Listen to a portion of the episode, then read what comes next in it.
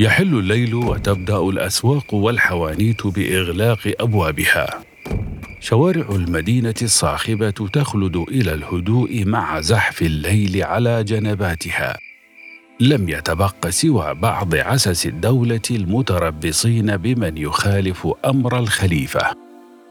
بين الأزقة يجول رجل متسول بثياب رثة يطرق الأبواب سائلا عن عطية أو حسنة.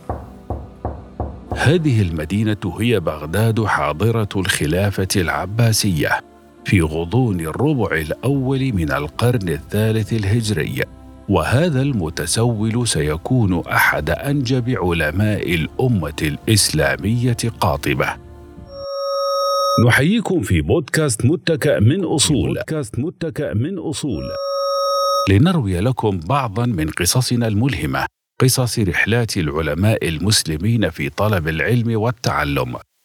وهذه الحلقة عن عالم الأندلس الحافظ المفسر المحدث بقي بن مخلد القرطبي الأندلسي. بقي بن مخلد القرطبي الأندلسي.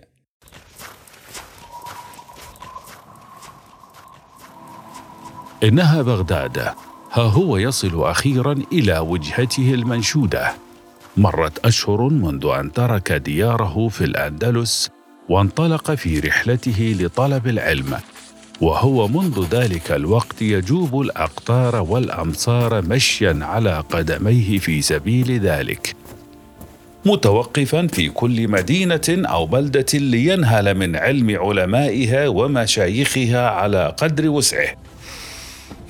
كان قد قصد بغداد ليأخذ عن إمام أهل السنة أحمد بن حنبل ويروي عنه حديث النبي صلى الله عليه وسلم إلا أن بغداد في تلك الحقبة كانت تعيش أزمة شديدة بسبب تبعات فتنة خلق القرآن وقد ضيق الخليفة على الإمام أحمد لأنه لم يجبه إلى القول بخلق القرآن.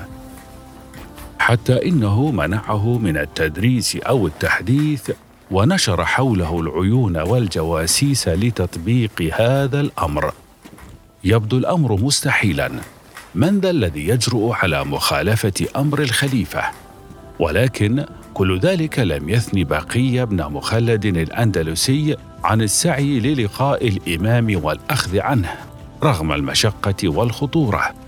فطرق باب الإمام وسأله أن يحدثه بأحاديث رسول الله صلى الله عليه وسلم. يشرح الإمام لسائله ما هو فيه من محنة فيصر طالب العلم على طلبه. ويعجب الإمام أحمد مما رآه من جد هذا الرجل في طلب العلم حتى قطع كل تلك المسافة ليحصل عليه. فقرر أن يعطيه ما أراده. ويتفقان معا على الإفلات من عيون الخليفة المتربصين بتحركات الإمام. أصبح بقي بن مخلد يتنكر كل ليلة في لباس متسول يجوب أزقة المدينة حتى يصل إلى بيت الإمام أحمد. فيدق الباب متظاهرا بالسؤال عن معونة أو عطية.